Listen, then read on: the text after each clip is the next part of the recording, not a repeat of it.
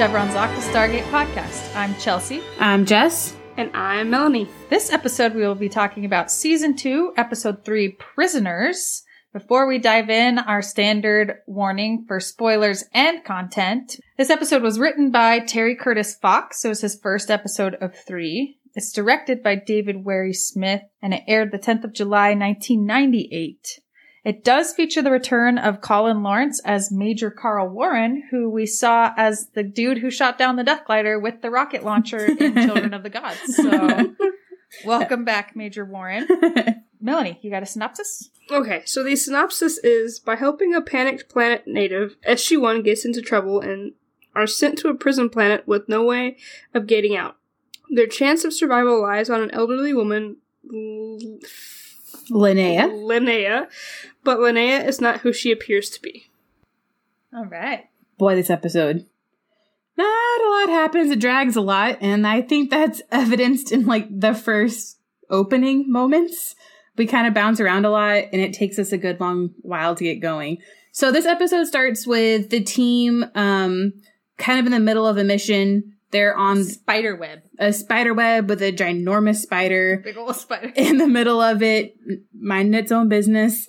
Um, it's a very like foresty, tree-y kind of planet.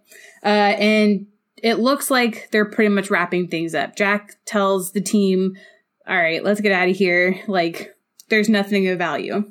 And Daniel, being Daniel, uh, puts up a bit of a protest, says Daniel that, finally made the point we've been saying for Yeah. a long time, though. He's Yeah. like, we've only searched like a couple miles from the start. yeah, yeah, uh, yeah. And Daniel basically kind of puts up a protest and says, like, we got more to see here. And Jack cuts him off and turns to Sam. Jack asks Sam, like, is there any sign of life? Is there any sign of like mineral activity? Is there any kind of like, is there a sign on any of the readings that indicates there's a reason to stay? And, and Sam says no. And so Jack says, no more no more arguing. We're flagging it for aerial surveillance and we're getting out of here. And it kind of looks like as they turn and head back towards the Stargate, a mysterious man stumbles out from behind the bushes. Uh, and he's looking pretty bedraggled and scared. And he asks SG1 to help. And SG1 being SG1 is like, all right, take it easy. We'll help you.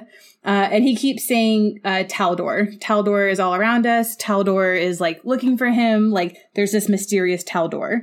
And I like that Jack turns to Daniel after the first uh, mention of Taldor as if Daniel knows what this is, what this means. And Daniel's like, yeah, I got nothing. Doesn't ring a bell. Not sure. Don't know the language. I got nothing. And I kind of like this as a cold open just because I feel like it's pretty quintessential SG1. Like they're minding their own business, doing their SG1 thing. Some helpless somebody rolls through and asks for help and they just give it. No questions asked. Uh-huh. That being said, they hold on mighty tight to this guy who we don't really get a name for, I don't think.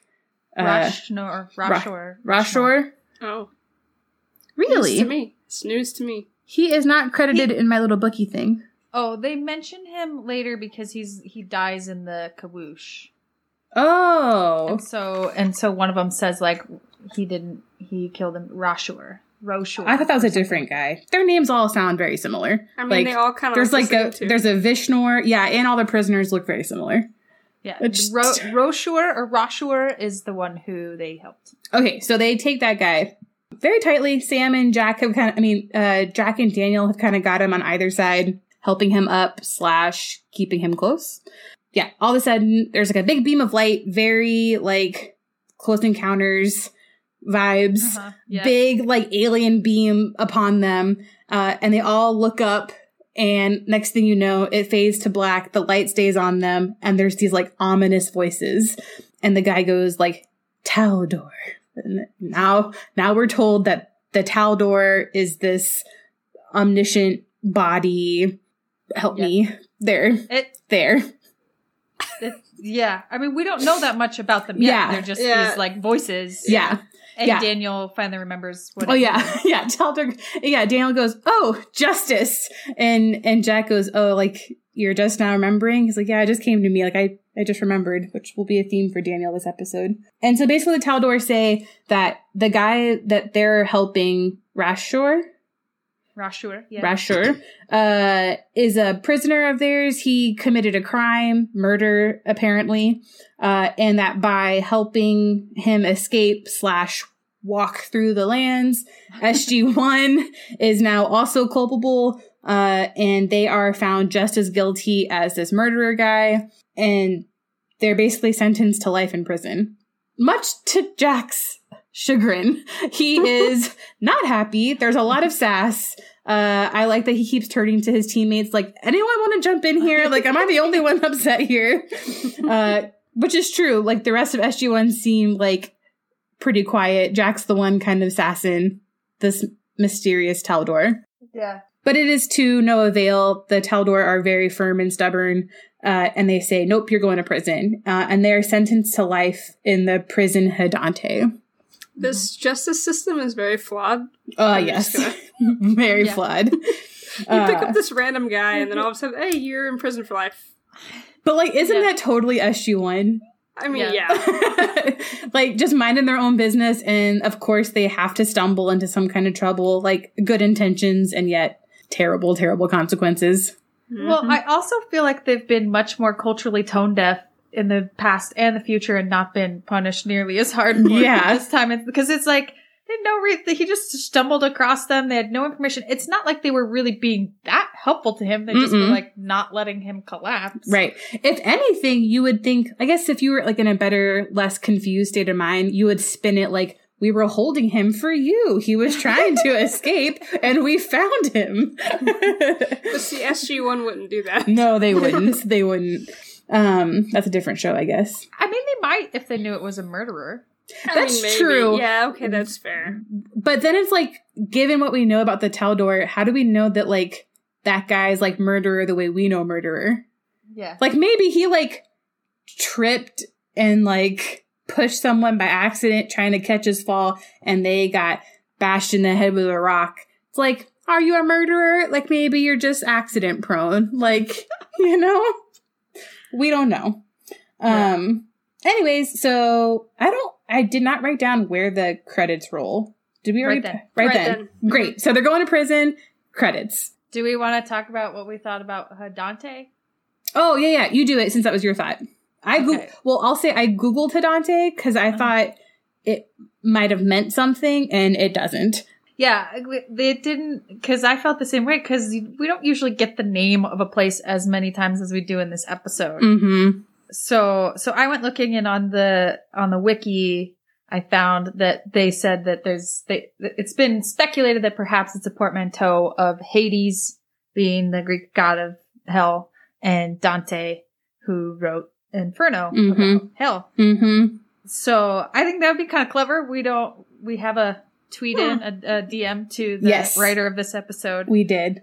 Which we spent, man, he's not going to listen to this, so it doesn't matter. But before we started recording, we spent a long time confirming that the dude we're tweeting on Twitter right now is the same as the writer.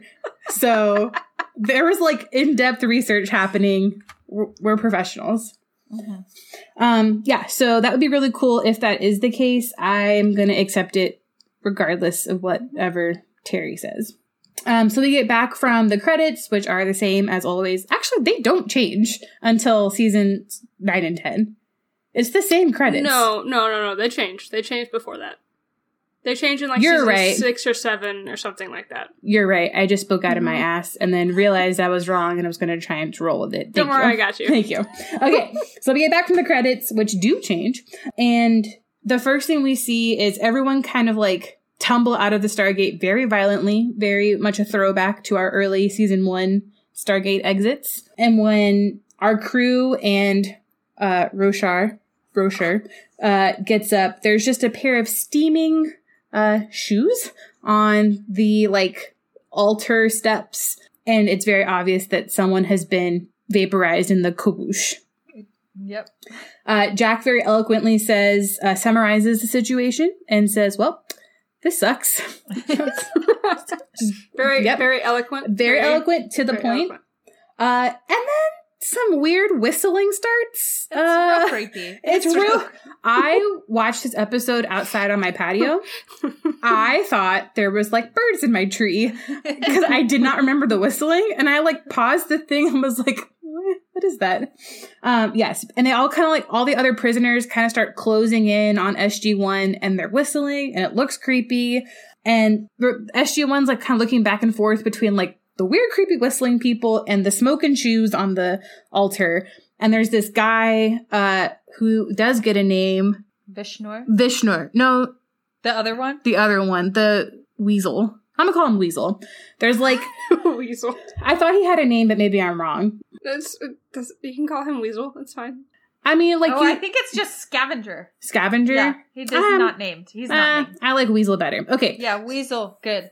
Okay, so the weasel shows up and he kind of dodges out from behind the Stargate and steals the shoes and kind of claims them as his own and kind of runs away. Sam, for some reason, decides that's the guy we got to talk to and starts like following him into the sea of weird whistling prisoners. It's not Sam's best decision making episode. There's not a lot of good decision making throughout the whole episode No. at all. So. No. No, but Sam has some Sam in particular, one. yeah. So this is her first weird doozy. Uh, she kind of like runs after him into the crowd and like tries to touch his arm and says, "Hey, we just want to talk to you," which I didn't get any indication of. I don't think SG One does want to talk to him, but Sam has decided One wants to talk to him. Basically, the guy runs away, but as Sam is like chasing this guy, Vishnor, who is our big, like burly, physical, big tough guy kind of prison archetype c- character shows up and grabs Sam from behind and like a vice grip, basically, and like picks her up off the floor, which is just rude. The first rule of SG1 is we don't touch Samantha Carter. Mm-hmm. And Sam fights. She like headbutts him in the like tosses her head back and draws blood, but he doesn't let go. Um, and then all of a sudden, like the seas part and uh, we get our first introduction to Linnea, and she basically tells him Vishnor put uh, put the woman down or whatever. And it's an interesting first glance at Linnea. There's a lot of like power dynamics happening. Like it's a very chaotic situation. SG1 just showed up. Uh, and then all of a sudden, uh, there's chaos and fighting, and then Linnea, Linnea shows up and calms everything down. And she takes Sam under her protection. And Linnea says uh, she will not be taken by any man. To which Sam is like, hey, hey, I can take care of myself. To which Linnea says, listen, I've been a woman in Hadante. Trust me. Like, you, you want my protection. It's like Sam, I'm all for sticking up for yourself Mhm. and self empowerment, but no, let's let's go ahead and accept Mhm. the protection this time. Yeah. Mm-hmm. Especially because that is literally the only woman we see is Linnea and Sam. I don't see another woman in like the extras crowd at all. Mhm. Which, you know, has its own implications. It's kind of dark. It's a dark episode, both It's dark. It's dark. like physically, like the lighting is dark. Mhm. Like the oh yeah, side note, the prison is underground, which as we kind of like go through the prison during these first few moments, you see lots of roots and you see lots of like it's dirty and it's like low ceilings and you kind of get the sense that you're underground, which does get later confirmed by Linnea. But yeah, the sets which it's not that interesting. Eh, well, might as well. Okay. So on the illustrated companion, and the only reason I'm going to bring this up is because I did note that I thought the sets looked cool, and it reminded me a lot. You know, I feel like uh, if we had a podcast drinking game, every time that I reference it reminded me of Xena. That should be one of them. but it reminded me of this episode of Xena where they're like in a prison and like those like dirt floors plus like that 90s lighting. I just had strong Xena vibes. But um the illustrated companion says that the sets was like the biggest pain in the butt for like the whole episode. They built the whole underground, dark, dirty set on the soundstage because it ended up taking about three or four weeks to get all the dirt out of everything. Oh, Um, Oh my god. Yeah.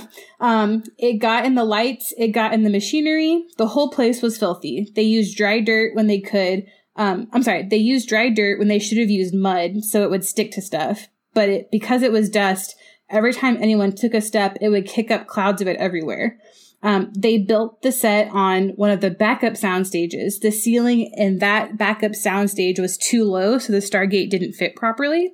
So the gate had to be put in on an angle, so it was leaning over because that was the only way it would fit. Yeah, so the set was kind of an issue, but I did think it looked really cool. Yeah, it turned out pretty well. Anyways, so back to our episode. So SG1 decides that they need a way home. Like they obviously can't be stuck in prison forever. Linnea kind of leaves them, by the way. Linnea's like, these homies are with me. No one touch them. Deuces. Like, she does not hang around to like make small talk with SG1. And so SG1 basically says, all right, here's what we need. Daniel says uh, a dial home device. Uh-huh. To which Jack's like, great, assuming we don't find one of those because we're in prison, what else do we need? And Sam says we need a power source. Um, they can dial the gate manually. They'll get out of here, no problem. Yeah. Which- we've seen before in Torment Yes. and Tantalus. Yes. So there is precedent for this manual dialing. Precedent for the way they actually end up doing it, not so much. We'll get there. Yeah, I have questions. Yeah. Yeah, There's lots of lots, lots questions of questions. So uh, at that point, Jack tells Teal'c to take point and to look scary. Which Do you want to click? yeah. Teal'c, look scary and take point. Which I just thought that was funny because it was just like all of the like the first 15 minutes is really just establishing like prison archetypes. Like, okay, we need a way out. That's like the head bitch in charge. Like, I don't mean that in a pejorative way. I just mean that in like a prison way. And then like we've got like our big physical guy in Vishnor. We've got our Weasley guy who's looking to get protection any way he can. Like, we're just establishing all these like archetypes basically. You know who that weasel guy reminds me of? Hmm. Sorry, this is completely random. Did y'all ever watch Recess as kids? Yes! The he guy, reminds me of the what is his name? Ah, um, um, the weird guy Ra- with like Rand- the, Randall? the hunched. I think Randall. Randall sounds right. That weird hunch guy who's always telling the teacher. yeah, he always snitches on the te- like snitches on them. It's Did you- Randall. Is That, is, that, is that what I said? Did I Yeah. say Yeah, Randall? that is. Yeah. Yes. Yeah. Yes. He reminds me of Randall. strong Randall vibes. Well, now it's like okay, if SG1 were recess characters, Oh, Jack would be TJ, no doubt. Jack would be TJ. Uh, Teal'c would be who's the um big what's his name? Not Gus. Is that his name? The big guy with the belly. Yeah, yeah, Gus. Yeah, it's Gus. And then, yeah, okay, well, we won't go down this rabbit hole. okay, we'll be here. That's a whole other AU. Okay, so SG1 is kind of going through Hidante, and Daniel says that it reminds him of Botany Bay, which I had, which I was like on my way to looking up when they then very thoughtfully explained it for me in the episode, um, which is the old name for the Sydney Harbor uh, prison. Well, it's it's where the English used to send their prisoners when they ran out of space in their prisons. That's Yeah. how Australia got populated with Yes. white prisoners. Them, with white people. With, With, with, with white people. yeah, yeah, yeah. I'm sorry, excuse me. Yes, Chelsea, I'm sorry. with white people. yes, it's like an overflow prison. And it kind of like as we're SG1's kind of like winding their way through and trying to get like the lay of the land, you're getting more and more of this like set. So you see these like big roots and you're, you're really now feeling like dark and kind of claustrophobic and like the set's really well done. And so they kind of come across the weasel guy who's carrying a dead body. and he kind of like offers the dead body to Sam up like a gift. like for Hugh. And, and and Sam's like, I'm all right. Uh thanks, but no thanks. And he like rips like this like necklace thing off the dead body and like extends it out to her as like a secondary gift. Like, you're sure? And and Sam says, no, thank you. I- I'm all right. Like she like literally puts her hand up and is like, no, I'm good. uh, and the weasel guy kind of turns to Teal'c and is like, hey, you're a big, scary looking guy, and Vishnor is a big, scary looking guy. And I bet if you challenge Vishnor, you'd be the new top dog around here, and you know, you can maybe protect me. And then Jack goes, mm, maybe not. Like, like I, I don't think so. So you're kind of again getting those like very typical like prison scenarios. Like you got like the weasel guy looking for protection basically, and he has a feeling that SG One is like the new hot kid on the block. I mean, they are the new hot kid on the block. Yeah. Well, like the new hot kid on the block who can also like kick ass and survive and maybe protect tiny little weasels. Mhm. And so the weasel, Jack tells the weasel to scram and then he starts pairing the team off. So Jack and Sam get paired together. Now, I have a theory about this, but hang on. So Jack and Sam get paired off. They're gonna go talk to Linnea, which Jack like doesn't remember her name and has to ask Sam, like prompt Sam for Linnea's name, which I thought was like such a merry moment. And then he pairs off Daniel and Teal'c and says, Hey, keep sniffing around, like see what you can figure out. Like, where are we? Get some like perspective. I think Jack paired himself off with Sam to protect her. Possibly. I thought it I thought it was because he wanted to go talk to Linnea and Linnea had shown an interest in Sam. Ooh. And so he knew that Sam was probably the best person to go talk to her. both. Yeah, ¿por qué no los dos? ¿Por qué no los dos? Yes, yes, yes, yes. Sí. But before Daniel leaves to go like scout out the rest of the prison, Jack stops him and just takes his glasses off and just says, trust me, like you don't want these in here. A weakness in prison is not a good thing. Yeah. Which, okay, just, I'm going to state it for people who do ship Daniel and Jack. If Jack had pulled glasses off of Sam's face Fair. and tucked them into her pocket That's on fair. her jacket, Mhm. you'd be like, come on now. Yeah.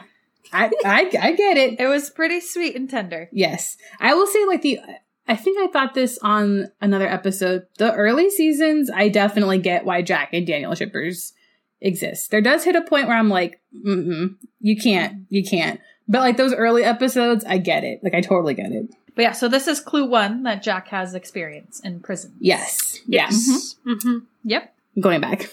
Because we get a little bit of Jack and Sam walking in the hallway to wards Linnea. Uh, and Sam's kind of worried, and Jack says, Hey, like, don't sweat it. Like, Hammond's gonna send a rescue team after us once they realize we've missed our check in point, like our check in time. Which I guess kind of shows that we have some established protocols now for what happens.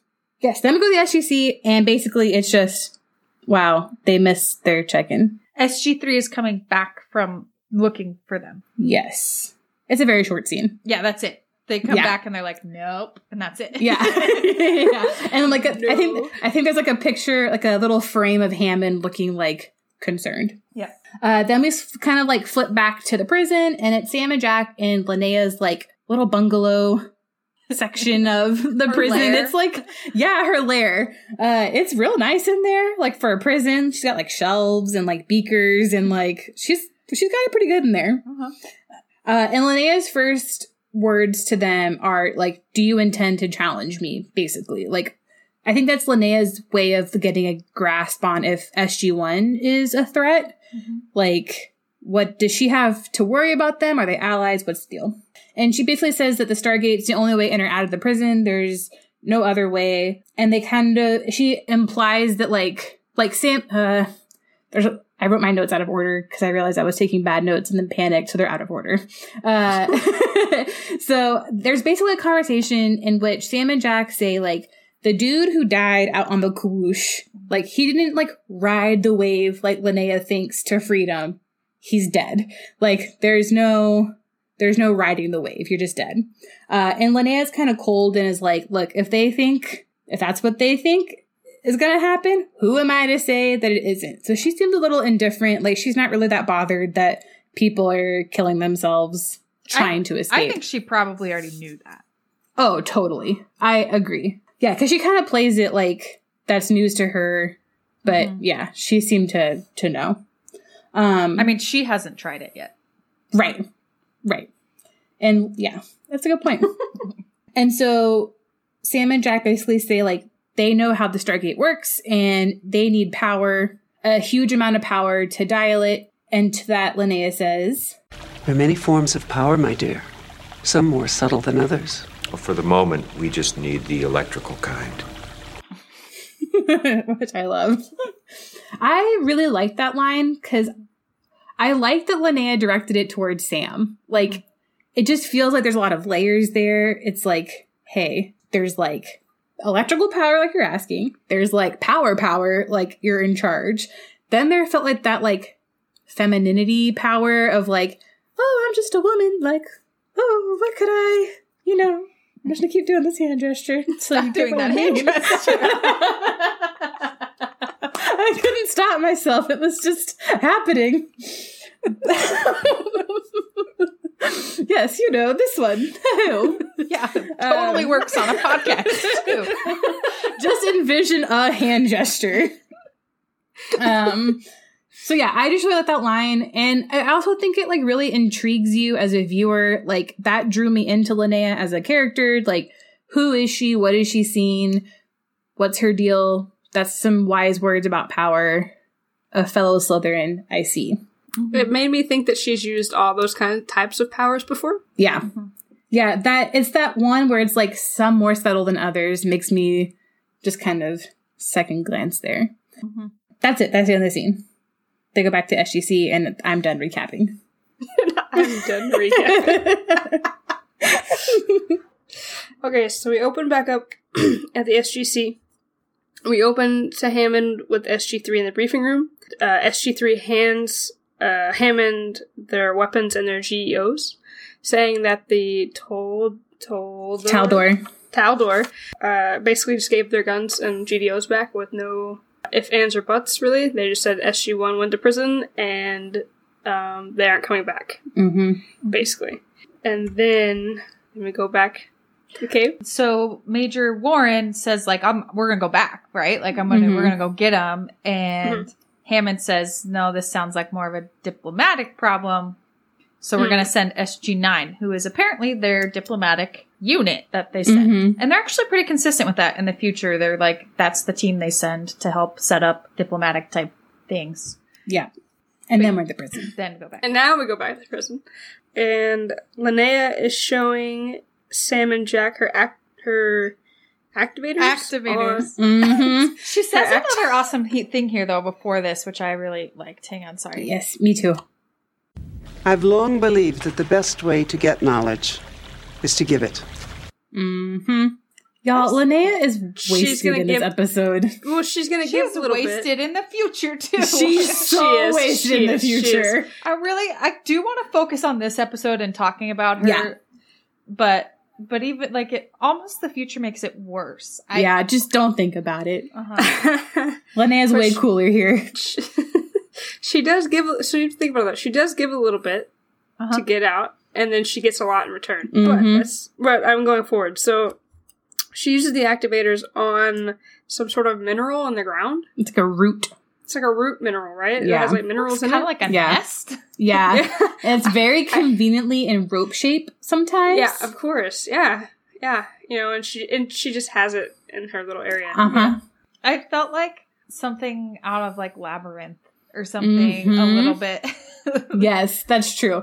This also to me, oh god, I really hope this writer. We shouldn't have tweeted him. This to gonna- me- we didn't even tell him we were doing a podcast.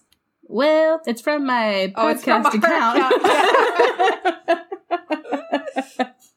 but to me, this is like the kind of sci-fi writing that someone who doesn't have like a science background writes sci-fi about. Where it's like there's a nest and there's activators and there's power. Like it's all just very like it's like Convenient. it's convenient and vague and just sciencey enough to make you like buy it, but like you poke once, you're like, ah, no, there's nothing here. This isn't actually like, it's not in hard science.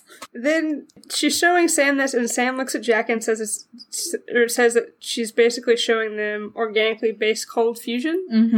And I don't know what cold fusion is. Y'all apparently Googled it. we both researched it. this. Yeah, because But- it sounded like bullshit. And I one thing I know about fusion is that it's like a huge, like it's it's a big deal, like nuclear fusion or like right. you know what I mean, or atomic fusion or whatever it's called. I was like, that's like a big thing. I don't know. This seems not right. Yeah, so you're right. A fusion reaction, the as we know it, is a, nuclear bomb. That- Yeah. that's a fusion Mhm. reaction. Yeah. It's like what powers the sun.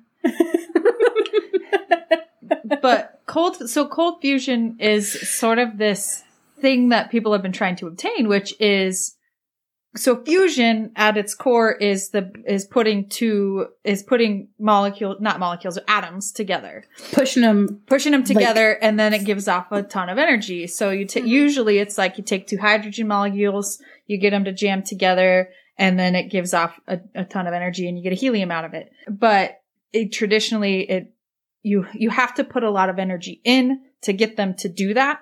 So usually you're using fission so like plutonium to give you the energy to create the fusion. So the idea is we want to try and create a fusion reaction that's sort of self-powered and self-contained so that you're not having to do create do a fission reaction so breaking an uh, an atom in in apart in order to give it the energy to do its thing and this could occur at more manageable temperatures and if you could harness the power from it then you could have pretty safe nuclear power basically Mhm. but as of yet it we ha- we we can't do it it's any any we have some ways of sort of doing it we have like muon assisted fusion but the problem with most of the ways we have of doing any type of sort of cold fusion is that we're still putting more energy into it than we're getting out Right. This has been Physics Hour with Chelsea. it also like to me baffles my mind that like this is a technology that we don't fully understand or have a capability to do on earth. And this is 1998 they're in a prison. This lady witch lady has just pulled out some roots and has dropped something called activators and basics in. And sam turns to jack and is like wow it's cold fusion. Well so the way that she describes it though is true to fusion so she says Right. the basics because so when she says basics she's re- referring to sub to atoms and Subatomic. subatomic To atoms. particles. Yeah, yeah. Yeah. And so when she says that this, the activator spirits the basics to come together is basically what she says. So what she's describing is a fusion reaction right and it's happening at room temperature, which would make it cold fusion. right And so it is technically cold fusion. Now, granted, it's nonsense. We can give them that, okay, maybe in this sci-fi world, like she does have a thing that she can drop on a root and it makes a, a fusion reaction happen. And it just happens that that root with the chemicals she had in this one prison, all very conveniently, like, did she pack a bag for prison? And they took all of SG1 stuff. Where did her beakers come from? I was gonna say, do they have silicon? Like, is she melting sand to make glass? Like, how we're we doing glass blowing in this prison? What's going on? Yeah. I also like, dude, huge shout out to how smart Sam is for being able to like piece together this like nonsense science, like not nonsense science, but like different terminology, different like phrasing and piece together and translating it to like her science. Like that's mm-hmm. pretty impressive. Yeah. And then explaining it to Jack, who was looking under the table while the nest was glowing as if there was like a secret, a secret light underneath, like it's a magic show. Jack.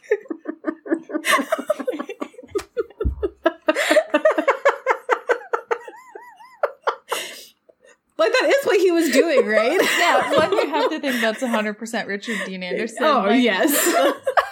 like checking out the set props, like wow, they did that, and they just kept it in. Well, it's also the very like cynical realist part of Jack of like Oh, she's yeah. gonna do this stuff and try and convince us that she has access to this power that we could use. I want to make sure that it's not a magic trick. Like, But yeah, him him looking under the table, I was in stitches. Like my my neighbor was on the patio next to me and she was having a cigarette and she can't see me, so it's just like a wall dividing us and I can only imagine what she thought I was listening to activators and roots and molecules and sir, it's cold fusion and then I just erupt into laughter. So I'm going to make friends with my neighbor. Anyway, so Jack is not impressed with the magic show. Carry on. So then she basically te- techno babbles about how it relates to their science and versus her science, and tries to explain it to Jack. And Jack has no interest in learning. Like it's just it's Jack. he just wants to know if it'll power the He just wants to know. Yeah. Yeah, he just wants to know if it'll work. Yeah. Um, which is fair. Yeah. Um, That's really the only relevant information. Yeah. and so and then basically they strike a deal uh, with Linnea. Mm-hmm. If they can have their if they can use her power source, they will let her come with them. Which let's talk about like I don't know. I just didn't feel like that was like a Jack move. I don't know. It's their it's their only option, right? Yeah. I know, but I really bought I bought them bringing her back. Mhm. Because to me it's like, all right, bring her back, set her loose, we're set. I don't buy what happened once Yeah, Later? We, we can get to that. We can get to that but I, later. I think at this point, like, it's kind of like Linne- what Linnea said, like, you got to give a little knowledge to get a little knowledge. And I'm like, this is the same thing. You got to give a little, get a little. And like, this is the price to pay. And they have That's- nothing else to offer her. Like, Yeah, what else? yeah. Right, right, right. I understand that, but they offer this without knowing anything about this person. They don't know why she's there. They don't know. I, I, I just They do ask her like later comes later. up. Yeah. Right, I know. But They- they, they have could've- already offered it. They've already offered this. They They could've offered it, but it's not finalized. Right. They Linnea didn't, like, shake on it. Yet. Yeah. Yeah. And It Linnea just- also hasn't agreed. She doesn't agree. I know. Initially. Yeah. I know. I just It's I no, know. to me, it's no different than some random man stumbling out of the woods and then being like, we'll help you. You don't know. like, it's the same thing. Like, they ended up helping a murderer. uh, You just kind of roll with the punches. I just feel like this whole episode is just like a real like.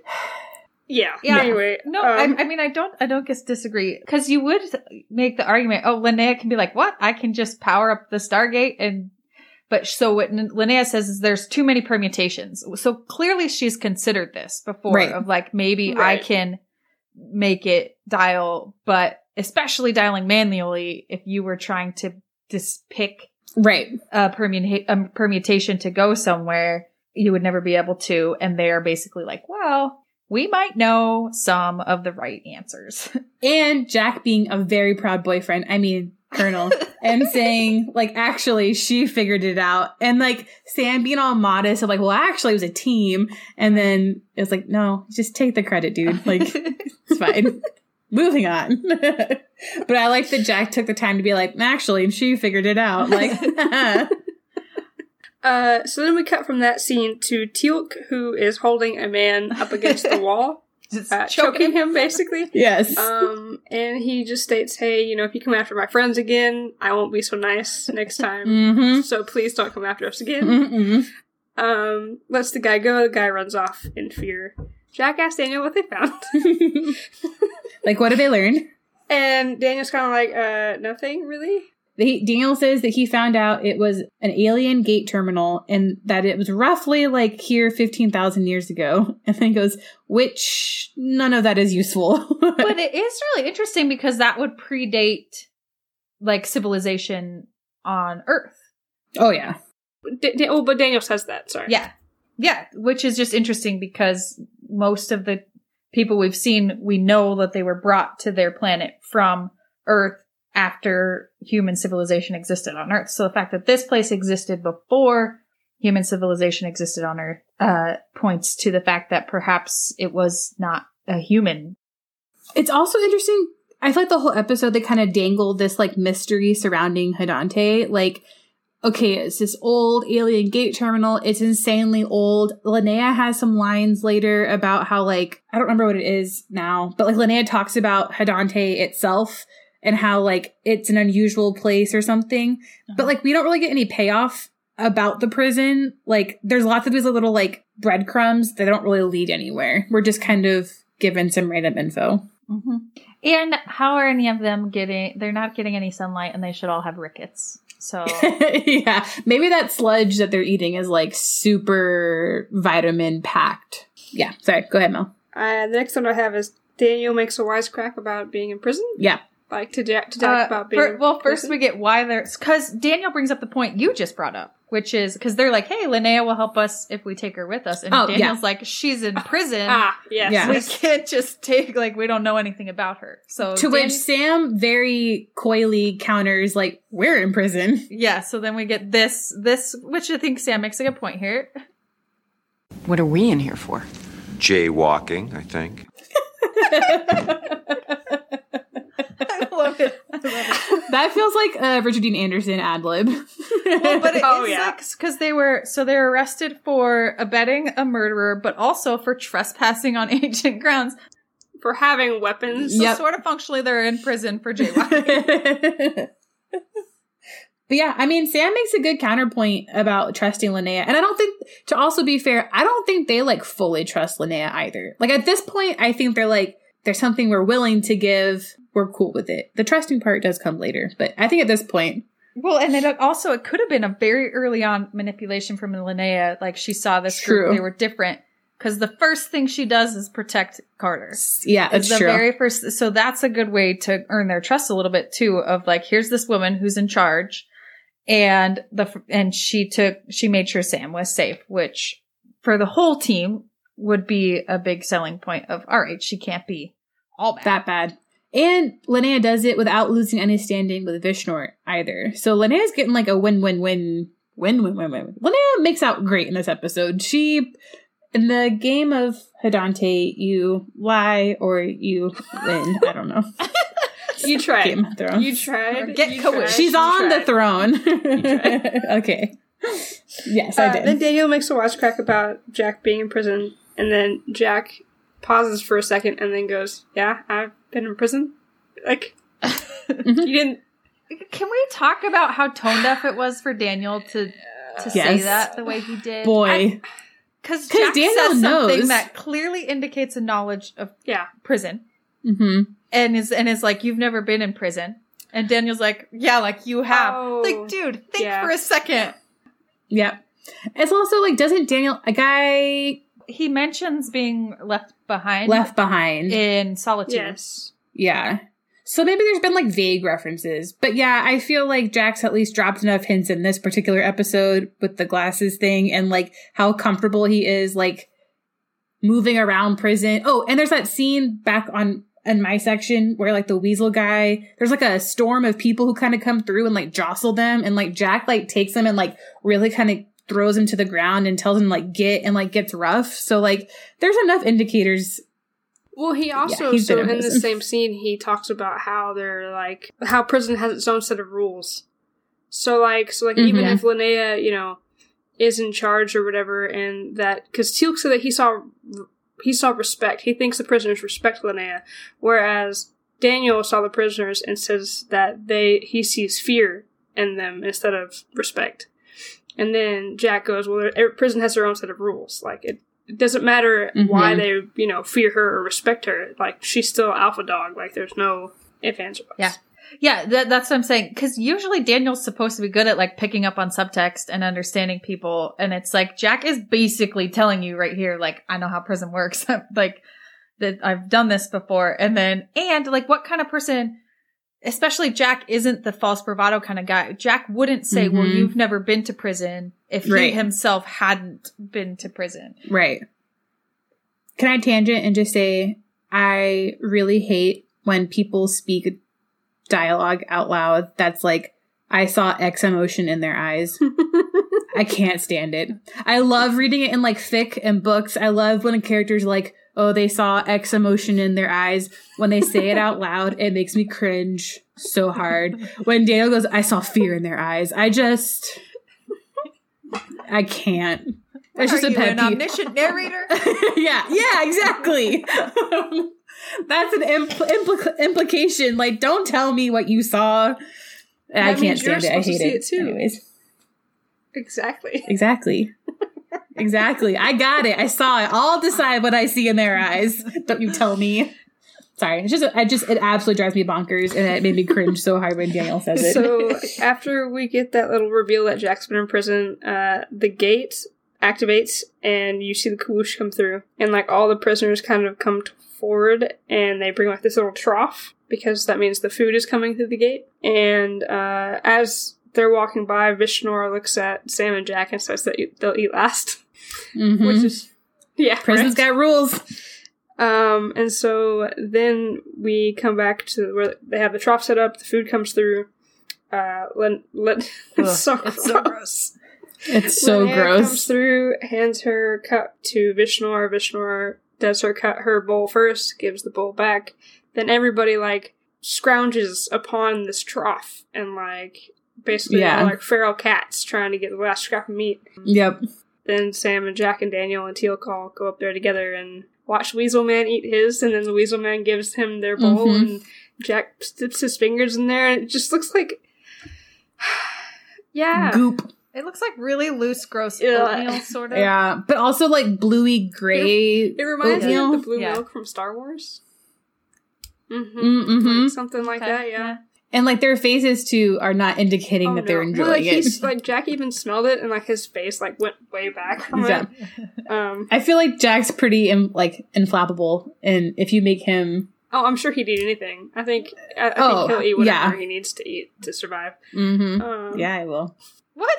Why did you say that like that? because he'll eat anything. Oh gosh. My brain had not gone there. Mine did neither until Brain's always So there. Jess was like, he'll eat anything. Mhm. to be fair, like the biggest thing on my notes is just fingers in all caps because Jack Oh, because he's Yeah. licking his face.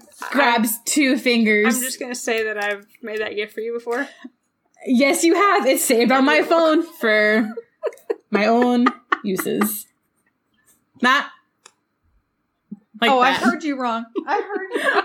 Not like that. Just when we're talking. Not in any other particular way. Anyways, Jack's fingers. He likes to eat. We're here. I have to make sure my mother-in-law doesn't listen to this podcast. Look, if we give an explicit content warning, I'm delivering. No, I don't have a problem with it. I thoroughly enjoy it. I But just for want to make sure my mother-in-law. Oh my god. I do love that gift that Oh my Molly has God. made because he looks hot. I was His wheezing, dude. are I like- wheezed. You made me wheeze laugh. you make me wheezed. You made me ink.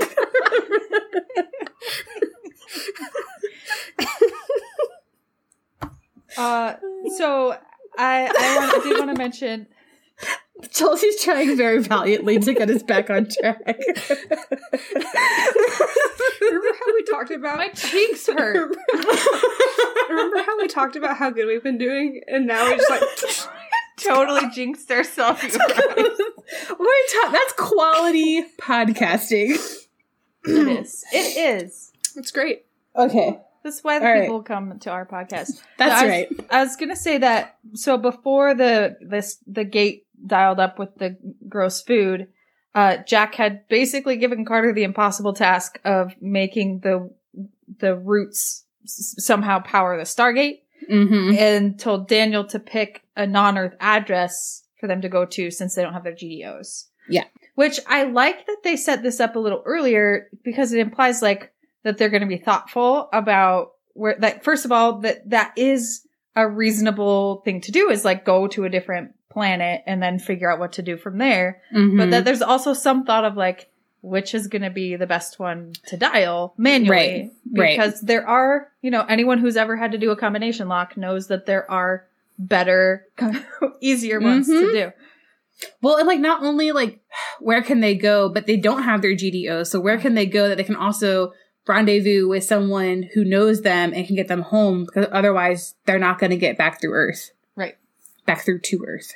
Yep. Sorry, go ahead. Then we go back to the SGC. Mhm. And SG9 comes back, or Major Kovacek comes back and is talking to General Hammond and says that SG1 broke the law. Um, we don't have to agree with it, but we have to respect it. Which is fair. Yeah, and he kind of like references like stuff. Ha- like I don't think it's fair, but like he references stuff like Earth. Like we still punish people who help break the law, regardless of intent. Like not to this extent, but that's He- he that, said that that's they the rationale. They wouldn't. That- that they would wouldn't. not. No, no, no, no, no. They said they still punish, but not to that extent. We said we don't punish people for unknowingly abetting Yes. criminals. Maybe I misinterpreted that conversation. I heard that we would still, but just not to that extent. No, if, it, if it's unknowingly harbor a, fug- a fugitive like that, we won't prosecute to the full extent of the law. Whereas, But you might. We would we would prosecute if you knowingly abetted a criminal. It, it, I guess then it becomes hard to tell whether it's knowingly or unknowingly. right, Right. Um, Officer, I swear I had no idea. Mhm. and then uh, we find find out that the, that the Taldor believe in zero tolerance um, Mhm. of crime at all, which is why that why their planet basically has zero crime, which is Mhm. fascinating. But I mean, also, I mean, I wouldn't want to be sent to prison for the rest of my life if I stole stole a loaf of bread. Like that's ridiculous. Yeah. Isn't there like a line he says after zero tolerance and that there's no crime? And then he's like, but He says there's no appeals, there's zero tolerance, there's no appeals, and all crimes are a life in prison. Yes. Um, that's what it was. But they have very little crime on in their jurisdiction, which seems to maybe be multiple planets or I, I was They, unclear. they refer to them as island islands. states, like island states. So Yeah, like I assume maybe like either on the planet or they have like multiple little planets. Maybe Mm. yeah. It I'm was not unclear. sure. Oh, he says on our world, unknowingly abetting a criminal doesn't merit this kind of punishment. Which to me implies there may still be Well. I mean, you'll get some sort of punishment, but I mean, it's not going to be like life in prison. yeah, Life in prison. yeah, yeah, yeah. That was my Now, point. if you Yeah. knowingly and then abet, right, yeah, and they say Taldor is the judicial body, and they believe in zero tolerance religiously, no appeals, essentially a single sentence, life in prison for all offenses. It's like the 100, but it, then all all crimes are death.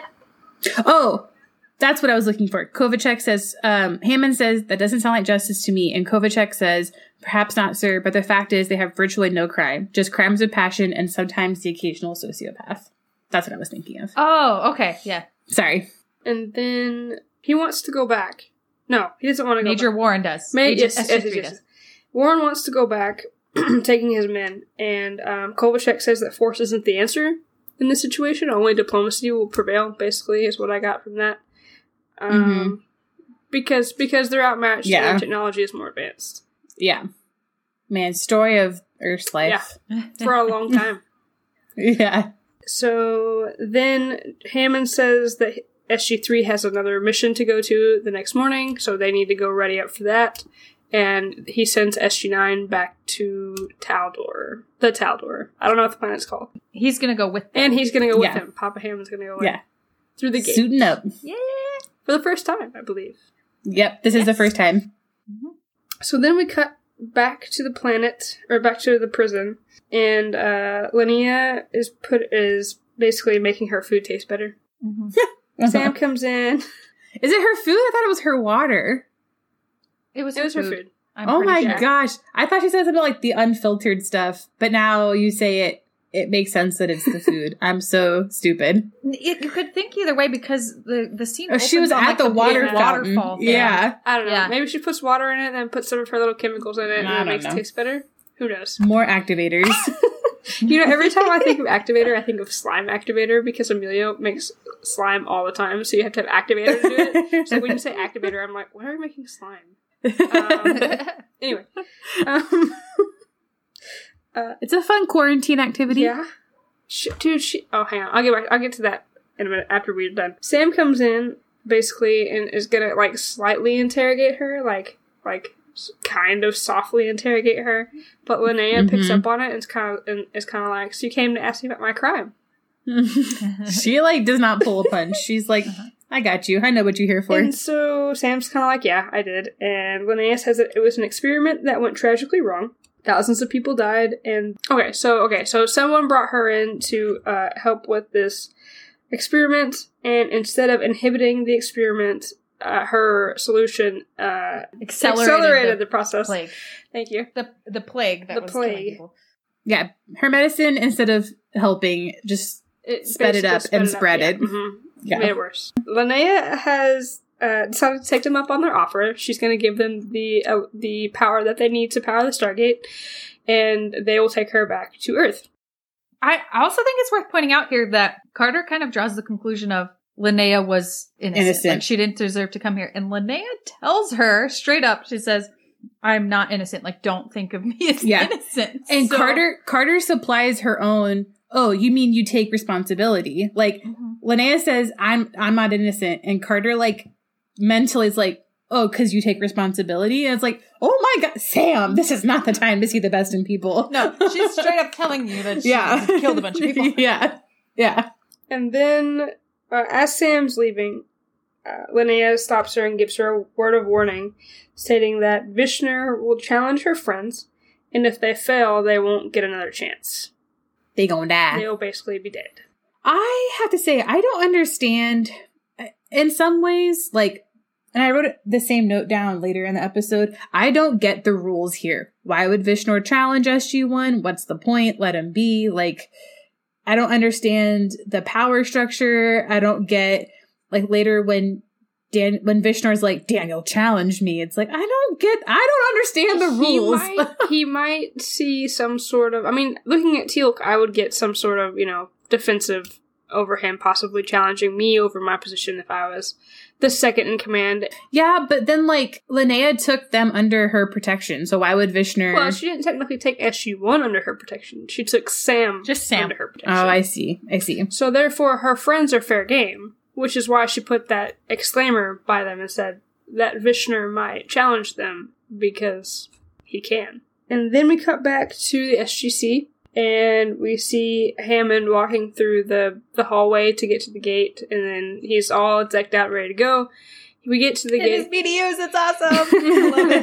It. We get to the gate, and he's talking to Kovacek. Kovacek. And basically, Kovacek is giving him advice. He's like, "Hey, when you go through the gate, make sure you take a deep breath in. So when you get out of the, you know, get out of the wormhole, you exhale. You know, just basically giving him giving him tips and tricks on how to get through the gate. I loved that little tidbit, which is kind of a throwaway, like this guy trying to coach someone through their first time, but because like that almost makes sense, right? Mm-hmm. If you're gonna go, like, if you go through a wormhole, of course your first instinct on the other end is gonna be to like exhale, especially because they make it sound like a pressure Mm-hmm. thing. And so it's so smart to be like, okay, well, then you want to inhale before you go through so that then you have a breath to exhale when you come Uh-huh. out.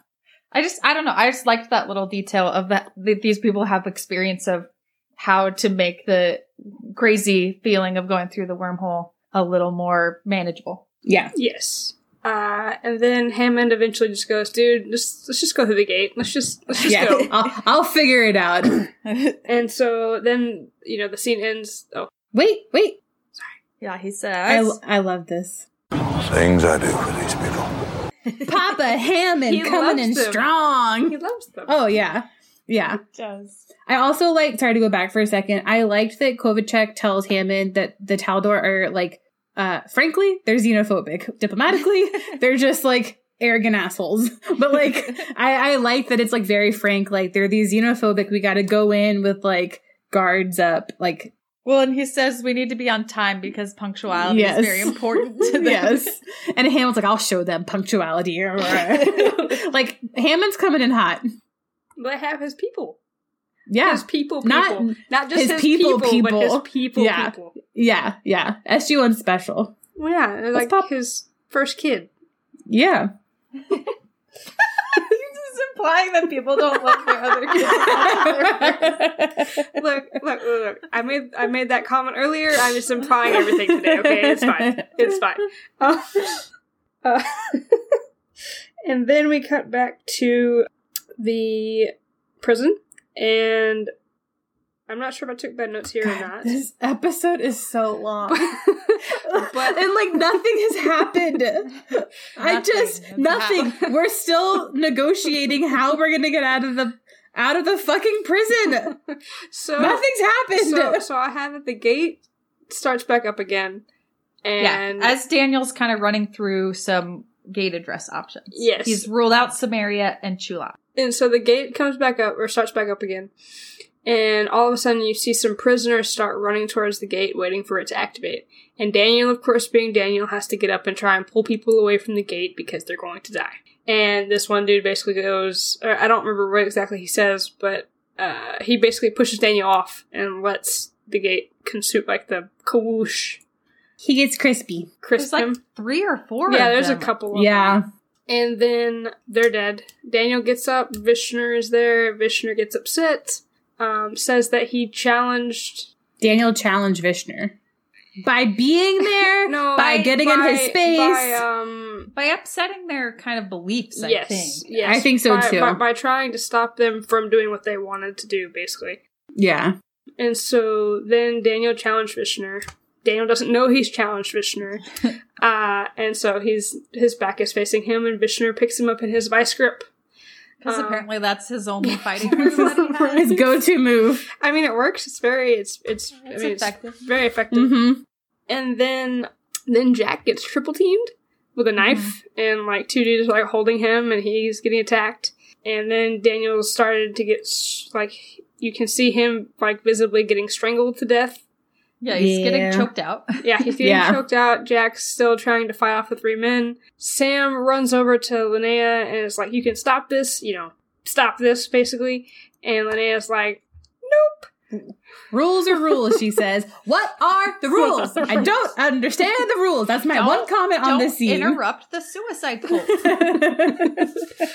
So then, But I feel like that's because we are SG1. SG1 doesn't know the rules. We don't know the rules. There are rules. We just are not privy. We're on this ride with SG1. We don't get the rules either. Mm-hmm. so then Sam tries to get, like, there's like a circle. It's like a fight circle is also around Yeah. these people. Yeah. Sam tries to get through the fight circle. Cannot. Teal'c is nowhere to be seen. She starts yelling Teal'c's name. Teal'c is getting held back. is is he? I thought he was wandering around the cave. He seemed to be wandering around a little No. bit. around Oh, the cave. oh, I thought he was like on the outskirts of the circle and couldn't Well, get yeah, through. because then No. Sam runs over and is like, Teal'c, you have to do something. and then of it's course, kind of a it's a chaos fight with not a lot of like I don't know what's happening in it. and, and then Teal'c comes in and basically like you know comes in and pushes two dudes off Jack, and Jack like does this like wild flip thing like like a twirl and like punches one in the face, and Teal'c gets stabbed, Mm. and then Linnea does this little hand gesture with her little She got a hand device. hand device. Some kind of hand device. Yeah. And It's not a go old hand device It's though. interesting. I don't understand how it works because it seemed to only work on Vishnor, so does it only work on people that she wants it to work on? yeah, she seems to be able to target it So, specifically. Yeah. so she targeted on Vishnor and stopped Vishnor from killing Daniel. Kills Vishnor. Kills she him. ki- Yeah, she dead. kills Vishnor, and then Daniel's laying on the ground. Sam runs over there, makes sure Daniel's still alive. And shocker to and, and no shocker to anyone, Daniel is still alive. But as barely is breathing. but he's still still alive. Like it's He is still alive. um, and then basically he defeats Vishnor. yeah. Which Yep. Yeah. For, so for the record, this is one of the times where Daniel intervenes where I totally get it. Like Yes. those dudes were just straight up go about to die, and Yeah. they didn't have to. And And it's like out of an ignorance thing too. Like they think this will save them, and Daniel knows for a fact it won't. So he's if it's if it's like look he well I guess he, I think he would do the same thing if he knew they were willingly killing themselves. I think Daniel would step in and mm-hmm. be like, "There's another way." But this is like an extra one where it's like you don't know what you're doing. Yeah. it's not gonna do what you think it's gonna do. Yeah, so so I I don't fault Daniel on this one for for getting involved. Me neither. I, I think I would have too. Yeah, so then we go to what I kept describing as the alien warehouse. It's just like a giant empty room with the like abduction beam on it. Mm-hmm. And the the Taldor are impressed because Hammond is punctual. Mhm. And then he he mentions that he wants them to release his people because he's responsible for them. And they're like, "Are you responsible? You're responsible." And the and Major Kovacek is like, "Uh, just you know, because he clearly I don't know if he's like a lawyer. He has he must have some impo- like good diplomatic background. He's like he is not accept like admitting responsibility Right. or guilt." And then Hammond's like, "Oh yes, I most certainly am." I love that Hammond just comes in like like Kovacek's like be diplomatic, like they're very like uh literal, and Hammond's like piss off, like I am the I am in charge here. No diplomacy. well, and and and also like this guy's trying to be like, "No, you don't understand the," and he's like, "No, I am taking responsibility. I ordered them to that planet." And I will take their place. Oh man, I love Papa Hammond Yeah. so much. Yep. He's like, Yep. I, I will gladly take their place. It was my responsibility. And then the Taldor says basically, well, did you specifically tell them to walk on our ancient grounds and help a murderer? And, and Hammond's like, well, no. And they're like, you're not guilty. he tried. He tried really hard. yeah. Well, and then he says, hey, if if you keep my people, I'm going to consider it a hostile act and, Mhm. and peaceful relations between our people are no longer going to be a thing. And he tells them that their law is unjust. Yep. I, I love it. I love seeing Hammond in badass general mode Yes. and just being like such a good leader. He is legitimately willing to take the place of them. And I think he truly does. Like he feels responsible because he sent them on the mission that got them put in prison for life. Mm-hmm. And I just what a good dude. He's a good Yep. And he went through the Stargate for them. I know. Didn't have to. hmm He sure didn't. So, so then go back to Hadante, and Linnea is treating Daniel uh, from his injuries, Mm-hmm. and then the new guy. So, because the Stargate, the whole thing that started this was a new prisoner getting dropped in. The new guy's name is Simeon, and he's Mhm. blind, and Yep. he was sent to Hadante for stealing food. He was hungry. What? He was hungry. I know. And then Linnea looks at his eyes and says, You haven't been, like, he's not been blind his whole life. And he says it came on slowly, like day by day. And then she's like, This is going to hurt. And she like puts some drops in his eyes and just cures his blindness with a couple Yep. of drops, which, like, Yep. what were those drops? Like, More activators. it's very uh, kind of a Jesus vibe, honestly, of like, hey, put some mud on your eyes and now you're going to be able to see. especially because then he's also not grateful, which is a common theme that happens in the. And we have a reason for why he's not grateful, but also Yeah. Jesus frequently heals people, and then they don't. They're not grateful. Those assholes. So yeah, so he he's like in pain at first, and then he like starts to open his eyes, and he looks up at Linnea, who just cured him, and freaks out and runs away. Yep. And Jack Yep. and Jack's like, "What?" And Teal'c goes, "He does not seem grateful." yeah, the, the reactions like uh props to the dude who plays Simeon, whose name I don't remember. I could look it up, but I'm not going to. Guess I am. His name is Michael Puttonen. Puttonen, don't know, but he does a great job to me. Like I felt like he he like cowered, like d- textbook coward in front of Linnea once he saw her, and then just bolted. yeah. I was very impressed. Yeah. So, and, and now, so the thing is, ba- based on what we already know of Linnea, which is that she was sent to prison because a, an experiment that she did went terribly wrong and killed thousands of people, you could maybe assume that that was even related to that. Like, if Yeah. you knew who this woman was, he would probably blame her for what had happened. And so, so we, but it all, it's still a little offsetting, off-putting of like, okay, why is this dude so afraid of her? Yeah. And so then suddenly, like, Daniel sort of comes to, he's recovered, and he's just like, P2A 509. And everyone's like, say what now? and he's like, that's, that's where we need to go. And we get this exchange that I like. And this just came to you? No, this came to me while I was suffocating. It's like, I love that. it's great. It's so funny. That's a good line. That's a good Daniel line. Yeah, Daniel doesn't get to be like the comic relief very often. It's Yeah. refreshing. It's fun. Yeah, so he has realized that SG3 is going to he they've been told in their briefing that SG3 was going to P2A 509 and if they go there then they can meet up with SG3 and use their GDOs to get back to the SGC, which is a wonderful plan and good on Daniel for like paying attention in the briefings and Yes. remembering the planet and remembering the address for the planet. Yes. Yes. Those briefings must have been very thorough. I have a question though about how the Stargate works because Oh boy. because because my thinking of the Stargate isn't there stellar drift between certain planets? Don't you have to know exactly like like don't you have to be like in a certain spot in order to dial certain planets? Yeah. So Well, these ones are close like Abydos and Earth. Yeah, I want to say that like they probably guessed, okay, the first planet, the Taldor planet we're on, we navigated to. The likelihood that the planet that we're on now is also fairly close. But no, it's a stretch. okay, thank you. Mhm. Sam compensated for stellar drift in their computer programming to get them to these other planets. The DHDs do it automatically. We don't have a DHD here, so it's act- it's a very valid question. Yeah. So we're just going to have to assume that maybe that's something that Daniel was taking into consideration and that P2A 509 is also close enough to not be affected by stellar drift, similarly to Abydos and Earth. I have a follow up question. And this, is, if this is a dumb question, we can cut this from the podcast. I thought you had to know what your point of origin was. How do you know what your point of origin is on a random planet? Like, how do you know which of the symbols is your point of origin? It would still be the novel one, the one that wasn't on others. So Yeah. the Stargates always have the same symbols. So the Stargates and the DHDs always have the same symbols Right. with one difference, which is the point of origin. And so like so like Right. so like how the Earth one you have tattooed on your foot or on your Yeah. ankle would be ours. So like, so like if we went to another planet, it could be like a horse.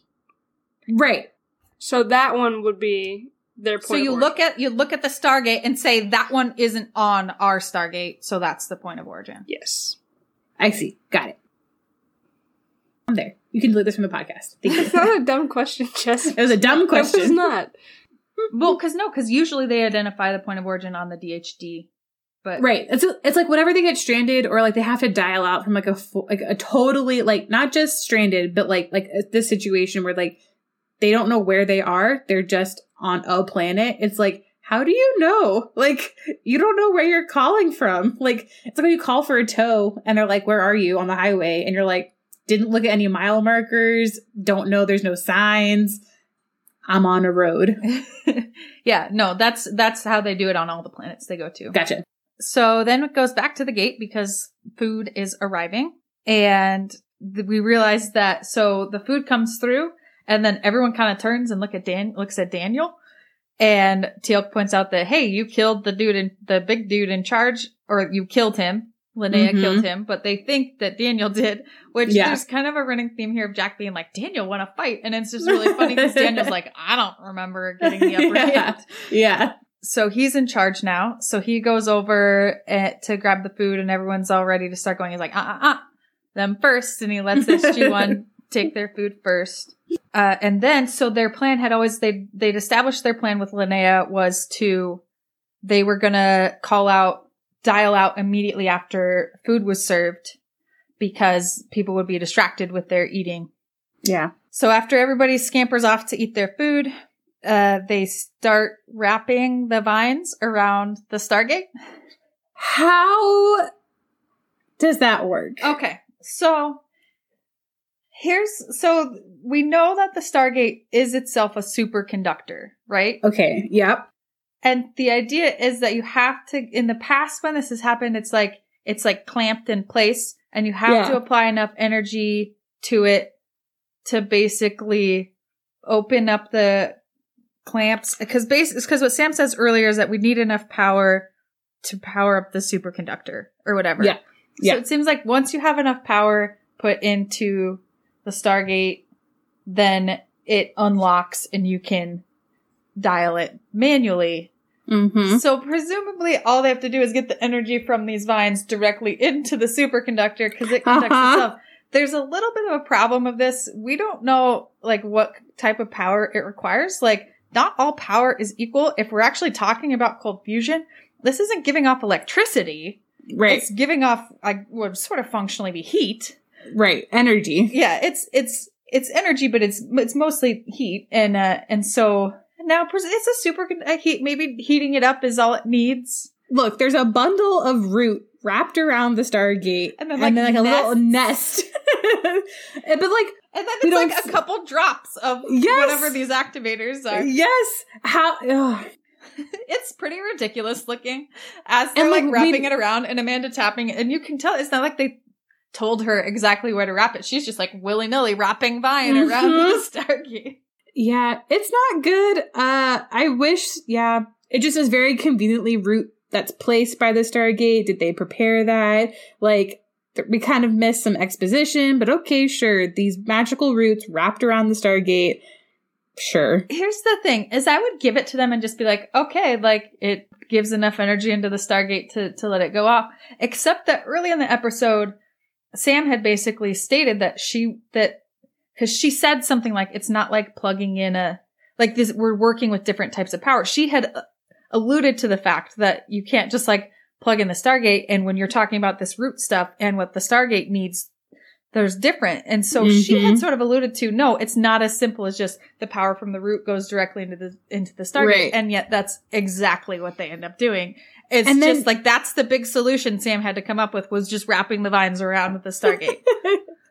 and then, like, do we see them like manually dial? Nope. Like, Nope. it just appears and So- they go through. I was expecting them to see like Teal'c jumping up to like oh, spin. Yeah, hold on. So, and like we don't like see Wheel of any Fortune. of that. Oh. Yeah. so, so I was thinking about this as y'all were talking earlier about wrapping the vines around or whatever.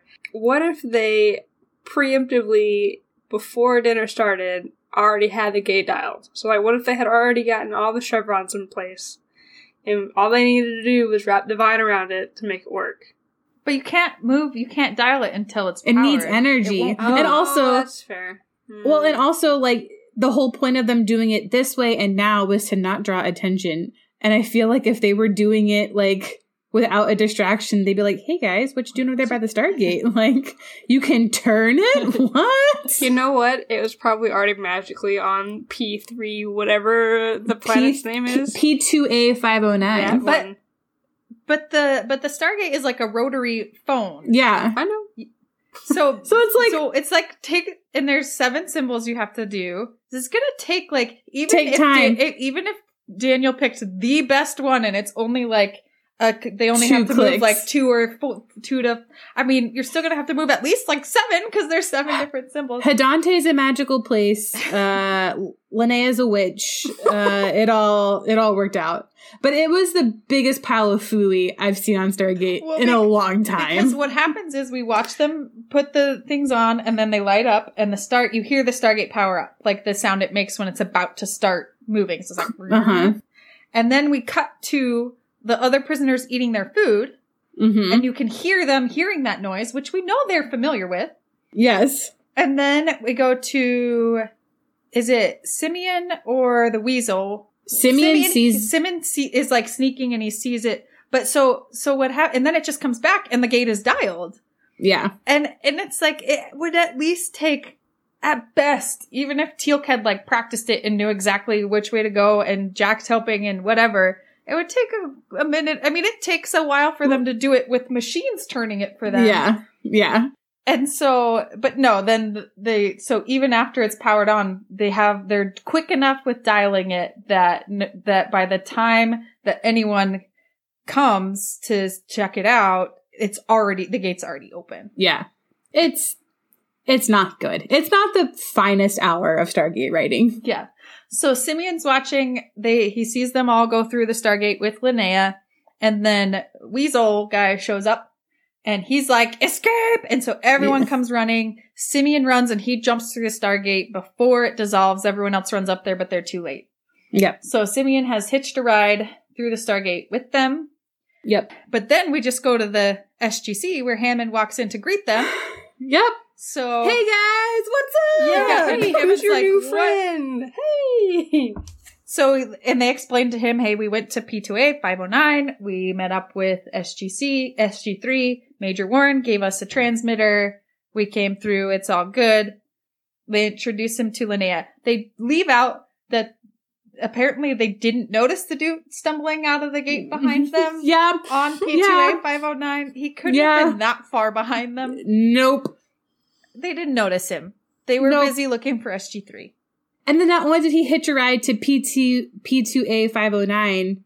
No, I guess he didn't. Yeah, then he hitched a ride. No, no, they right found He him. They found him. Yeah, yeah, yeah, yeah. So yeah, they, also I like that Hammond kind of yells at SG1 here. Like he's kind of like a terse, like, how the hell did you get here? Like I was fighting for you on I was gonna give myself up. And like you're standing in front of me. like, how what is happening? Like he's like such an angry dad, like catching someone like coming home after curfew and like he was worried. But they arrived safely. It reminds me of when I got in trouble for walking home after soccer practice, not knowing that there was like a, a creepy sexual offender out on the loose that oh day. god. And I got home and nobody was there. Cause like, I walked home for practice because nobody showed up to pick me up. And, and so I was like, whatever, I'll walk home. So I walked home and then finally my sister comes in and she's like, where have you been? And I was like, nobody picked me up from soccer. So I walked home and she's like, we've all been out looking for you. There's like this predator on the loose. And I was like, whoa, I didn't see him, but I'm glad you guys didn't forgot to pick me up for practice on a day there's a predator on the loose. Why am I getting yelled at? yes, this is exactly like that. It feels like one of those things where it's like yelling at the person because you were worried and trying Yeah. to save them, Yeah. Mm, but they sound- figured out their own way home. Sounds like an SVU episode. I- An SVU episode I watched earlier today. Mhm. It all comes back to It SVU. does. All of it comes back to SVU. yeah, so they introduced Linnea to Hammond, and Hammond is his normal. Actually, he's like he's usually really good about greeting new people, and she's awestruck by the SGC and this planet, and Teal'c relates to that Oh, mhm. feeling. It's it's actually pretty sweet. Yeah, I like that Teal'c calls Earth home. I, every time he does that. I get all warm and fuzzy inside. Yeah. And then Linnea kind of turns to Carter and is like, Hey, if I told you and like showed you the basics that make up my activators, would you be able to fabricate it? And Carter's eyes like light up and she's like, uh, yeah, cool. also, Sam techno babbles to Hammond, and Hammond's just like not having He it. has no like, time for that.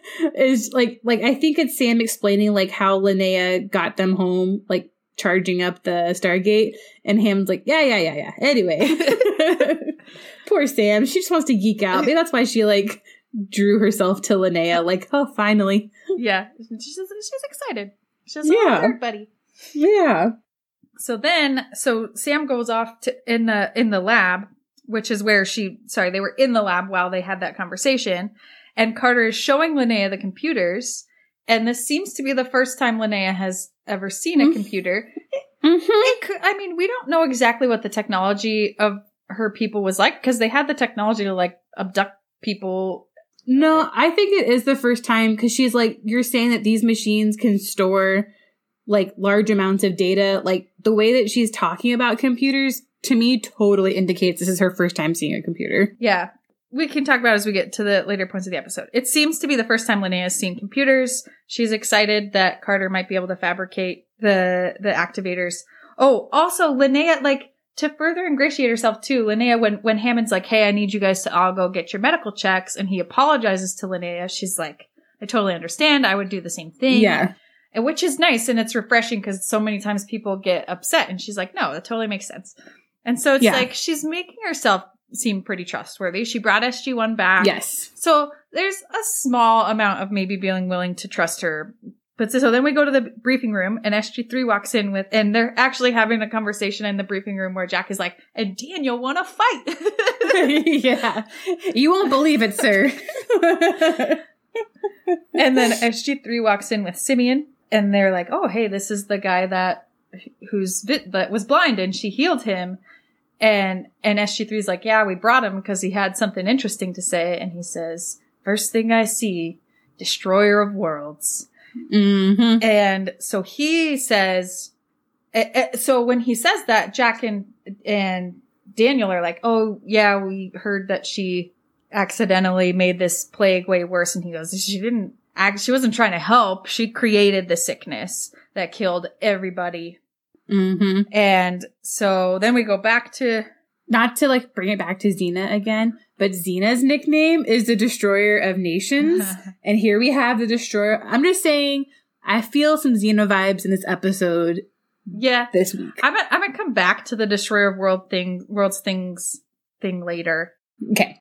So then go back to the lab, and Linnea is very overly curious about the star for this Uh-huh. moment because she should be all excited about. Oh, we're gonna make my activators, and she's like, "Ooh, what about the Stargate? And how do you go to other planets? And how many planets can you go to?" And Sam is way too forthcoming with this information. She's like, "Oh, there's hundreds of places, thousands of places you can go, and they're all habitable. It's so great. You'll be able to live on any of them, and all of the addresses are just right on this computer right here."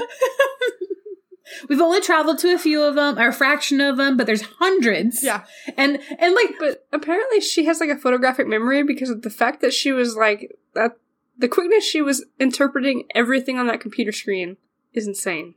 Well, Yeah. we don't know how much time she has after she knocks out Sam and the Sam. lab tech who had a line. She, there was a Yeah. female like doctor scientist person with a who had a line, and Linnea knocks him out with her hand device. Can we talk about Amanda Tapping's decision to do the world's widest surprised eyes in the entire history of acting? when Linnea pulls that hand device out, I've never seen someone's like it was like almost comic. Her eyes went so wide and that like look of betrayal. I was like, all right. I didn't particularly notice it. I was Oh, I still it made so upset laugh. at Sam for just being like, "Here's all our Stargate Yes. information." And Linnea being like, wow, hundreds of worlds, you say. That's a lot of worlds to visit. Well, and but so before she knocks her out, Linnea does express her appreciation to Sam, uh-huh. and then knocks her out. which is a, a real dagger to the heart for Sam later to deal with guilt wise. Like, Yeah. hmm. Yep. And so she knocks Sam and the lab tech out. We go back to the briefing room. We don't know how much time Linnea has Mm-mm. in the lab with the computers. But Simeon is talking about more about Linnea's biological warfare is basically what it is. She created this, according to Simeon, she created this disease that she was immune to that wouldn't kill her and killed like 50% of the people. And then she came and said she would help and also then like made it worse.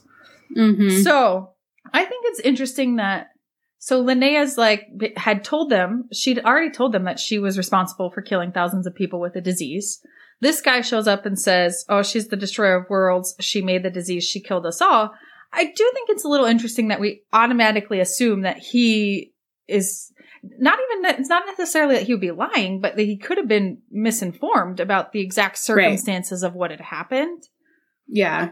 I almost wonder if like Jack pieces it together with like his reaction to her and maybe a gut feeling. Mm-hmm. I don't know. But that's a good point though. It's kind of like that whole like we're we're in here for jaywalking. It's like interpreting a action as a crime or is it like an, an innocent like bystander kind of thing. Well, because I also think it's interesting. And I actually mentioned this to you guys the first time I watched this. Is like it's interesting to me because they draw a comparison by ha- by calling her Destroyer of Worlds.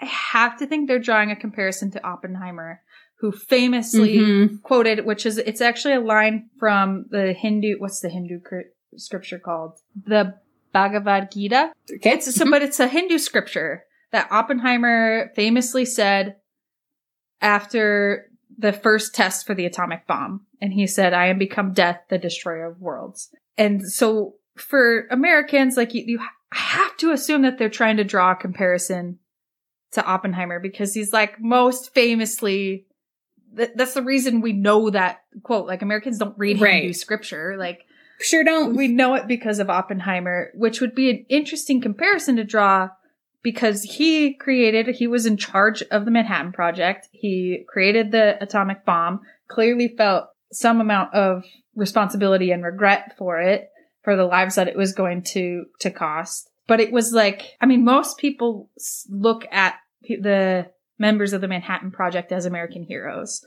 Like, Right. because of them, we were able to end Pacific Theater with fewer deaths than there would have been if we'd had to have a land invasion of Japan, which would have been devastating for both. Like, that's a whole other arg- historical argument. But like not so much heroes maybe to like the members of Hiroshima and Iwo Jima. Like I don't know. right. But, but they were scientists who were trying to, to help their country, basically.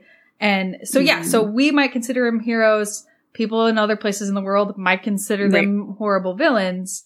Is there a chance that she's actually that type of character that she was asked by some kind of governing body to create a biological weapon and she succeeded in it and a lot of people died. And maybe like I, I just think it's interesting. I wish we would get because when they do bring linnea back it's terrible. Terrible. but but i do they kind of set it up as maybe this is a woman who has layers and she has her regrets and the terrible things she's done but maybe she's not just like a straight up genocidal maniac maybe she's a, a scientist who was trying to help her I personally didn't get that vibe because I feel like she I, got more like an angel of death vibe off of her where it's like I'm doing this to help you, but like it's for my own reasons and but regardless, I, I mean we are not satisfied with the characters that we do get. We get hints of layers here. I wish that gets explored more. It doesn't. I don't know if I ever see her because we don't really get enough of an outsider f- perspective of someone who was like part of her initial experiments to get a more like robust and full bodied like does she a wine um uh, uh exp- I don't know why I said robust and full bodied like she was like a cabernet um but we don't really get to see like a good well-rounded picture of her so like maybe she is like what you just said maybe she is like a version of that, but like without any of the like benefit of the doubt. Like we'll never know. And they fucked us over by not giving us a good follow up episode. Which, by the way, in the um illustrated guide, they literally say, um, with Linnea with Linnea in particular, our people screwed up and we let her get her way. Uh, we let her get away, and she will show up again in some form or other. But in order to keep the mystery, we didn't want to be unrealistic and have the team find her in the very next episode, because if she can hide from every species, including the Goa'uld, she can outwit our guys for a time. She got away with some pretty nasty stuff, but we will find her. And that Prisoners was an opportunity to show that our guys don't always get it right. Uh, interesting. So yeah, so I, I mean, I think on the whole, what we've seen of her, like she's manipulative and she gets people under her thumb. Like probably she's not a good person. I mean, she killed Vishnor because it brought her one step closer to like empowering SG1 and getting him out of the way and getting them off the planet. Right. But I mean, killing someone to escape a life in prison doesn't necessarily mean you're like a horrible homicidal maniac. Like a lot of people might. d- No, it's like a symptom of like a bigger no, picture. It's, it's a yeah. It plays into the bigger picture of her probably not being a good person. So so I, I agree. Be- I just think it's an interesting comparison to draw by calling her Destroyer of Worlds. I would be interested if anyone else listening like felt the same, like thought that maybe she was being painted in a different way. Like maybe she is Maybe there's another side to the story. yeah. I struggle to see it, but if you see it, let us know.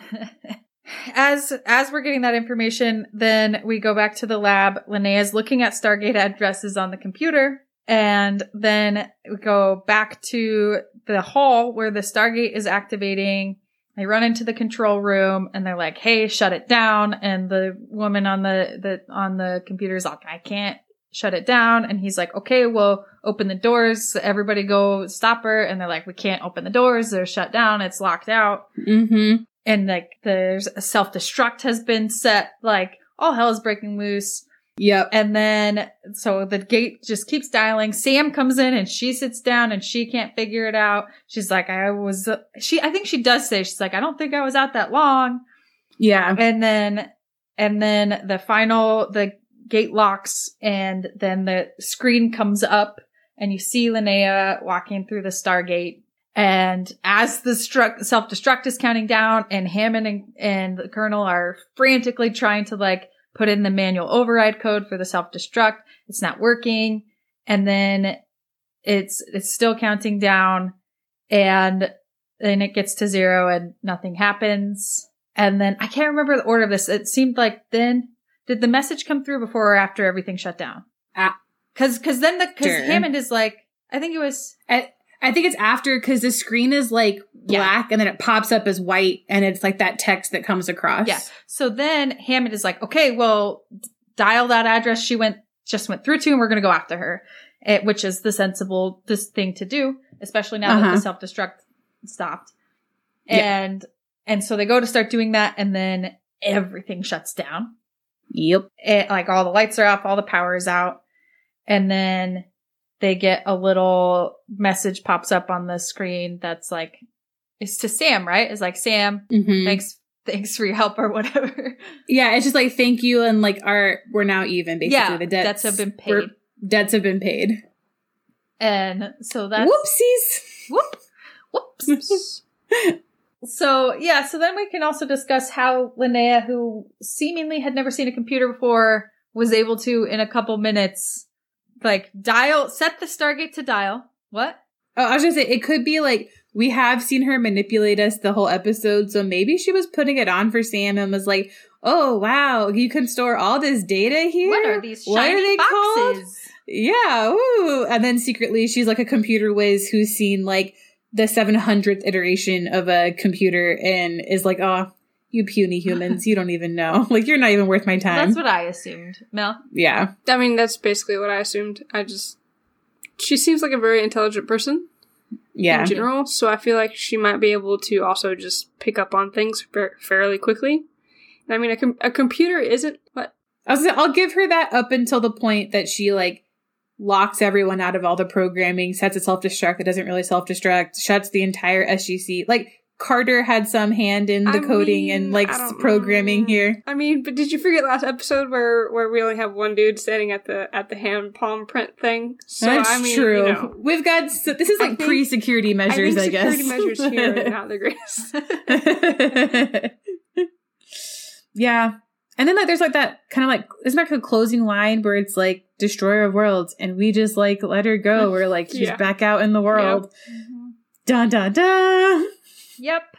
Good job. And then we'll never have it paid off ever again She'll come back and it'll be even less satisfying. for an inconveniently timed booty call. Oh gosh. It is. It's so bad.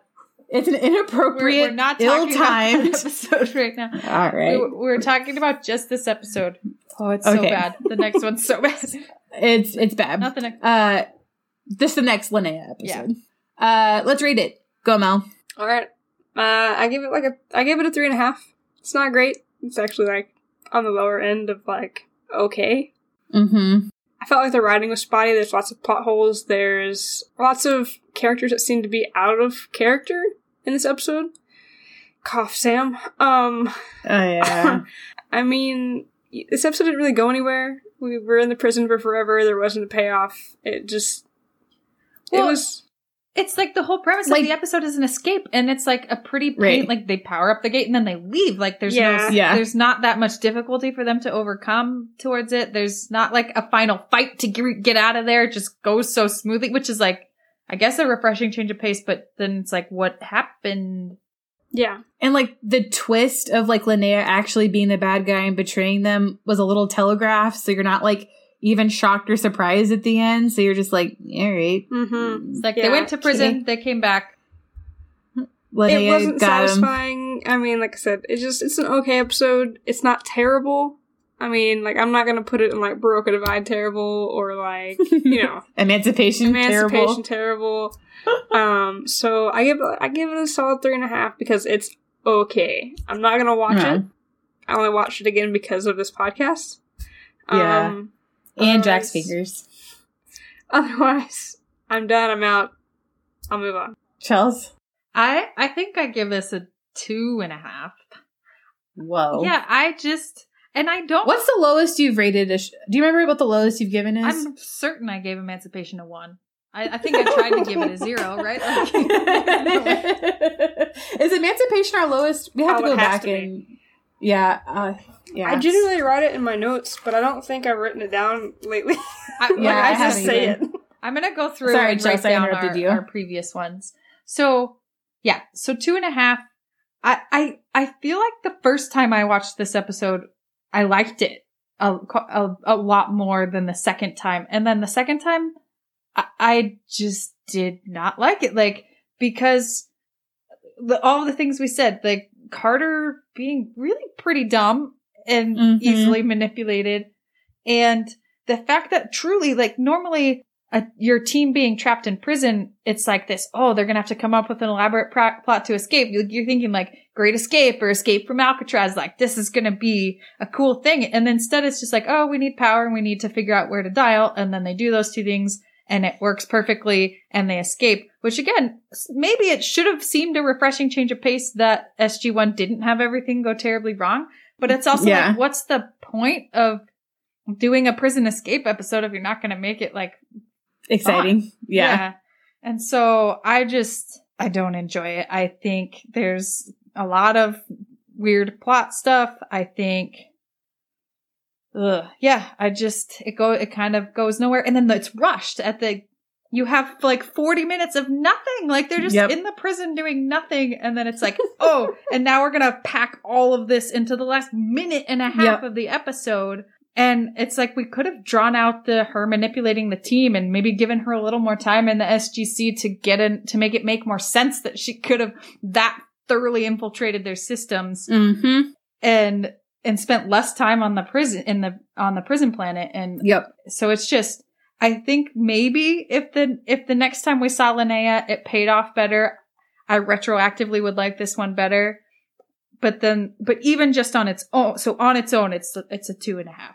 Yeah, yeah I think I'm gonna put it in like the three category for me because I think there's enough there that I like. Like I like the hints at like Jack's past. I like some of the. I really like Linnea as a character. Like I want to know as much about her. I find her incredibly intriguing. I like you. We've said multiple times. I wish her return had a bigger payoff because I find her to be so compelling in this episode.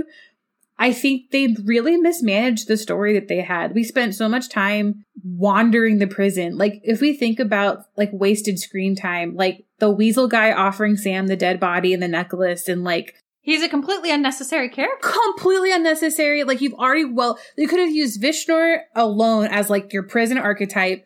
Established there were rules. We didn't need this weasel character who also had no payoff. They didn't. He didn't betray SG One. He didn't get kawoosh crispied. Like he just was there. Like he alerted the the prisoners that there was an escape, but then there was no consequence for that, right? Yeah. Right. And then like if anything, like why why did we invent another sim like we brought Simeon in in the last 5 minutes so we can be like, "Oh great, he can out Linnea as the bad guy. Why not give it to Weasel who's like I've actually been terrified of Linnea. That's why she's not in my I'm not protected by Linnea. She's been trying to kill me.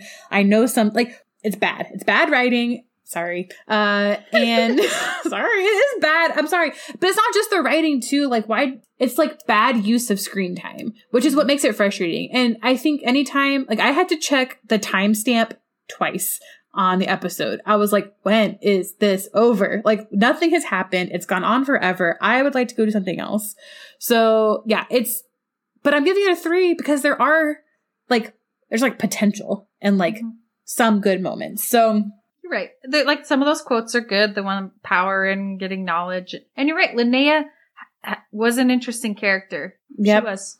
we can't talk about the second episode yet, but boy, boy will we. Air Medal Award. No one? Carl Warren. Papa Hammond. Papa Hammond. Papa Papa Hammond. Hammond. Also, we never got any like resolution with the Taldor. Like, Yeah. do we Those go back? a-holes. Do we go back and be like, suck it? Like, what do we? Uh, okay. God, I don't. I think going back to that planet would be a terrible idea. So no, I don't think. That Also, the Taldor. I guess they just never check their prisons. I guess they just assume it's inescapable. So no I one. mean, I would assume so. I mean, yeah. you Yeah. can't really escape anywhere unless you have those magical vines that can. Yeah. Oh god. Stargate. bad, bad, bad, bad. Okay, so uh Papa Hammond gets our Air Medal Award. Next week we are talking about one of my favorite episodes, The Gamekeeper, which I'm very excited about.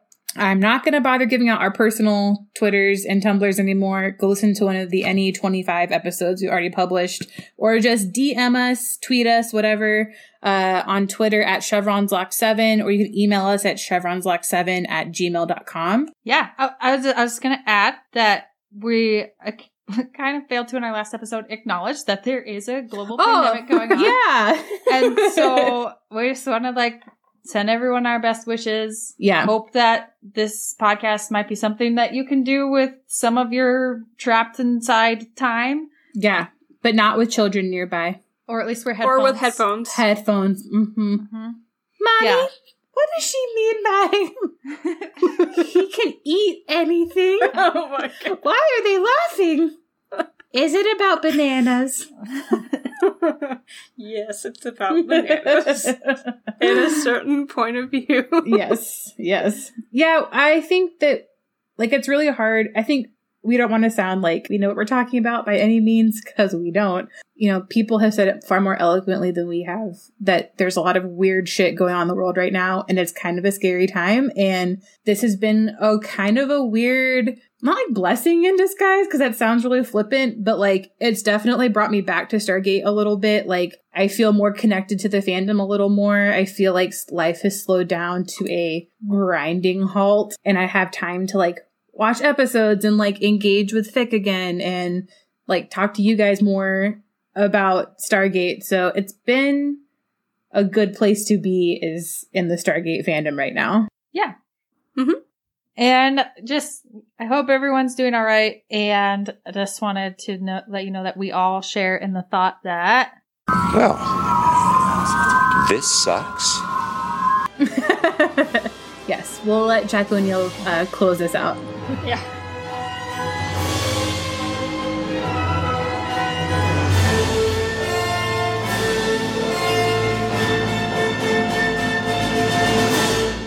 while you guys do that, can I just mention I talked to my mother in law today Yes. and she asked me how to watch, how to listen to my podcast.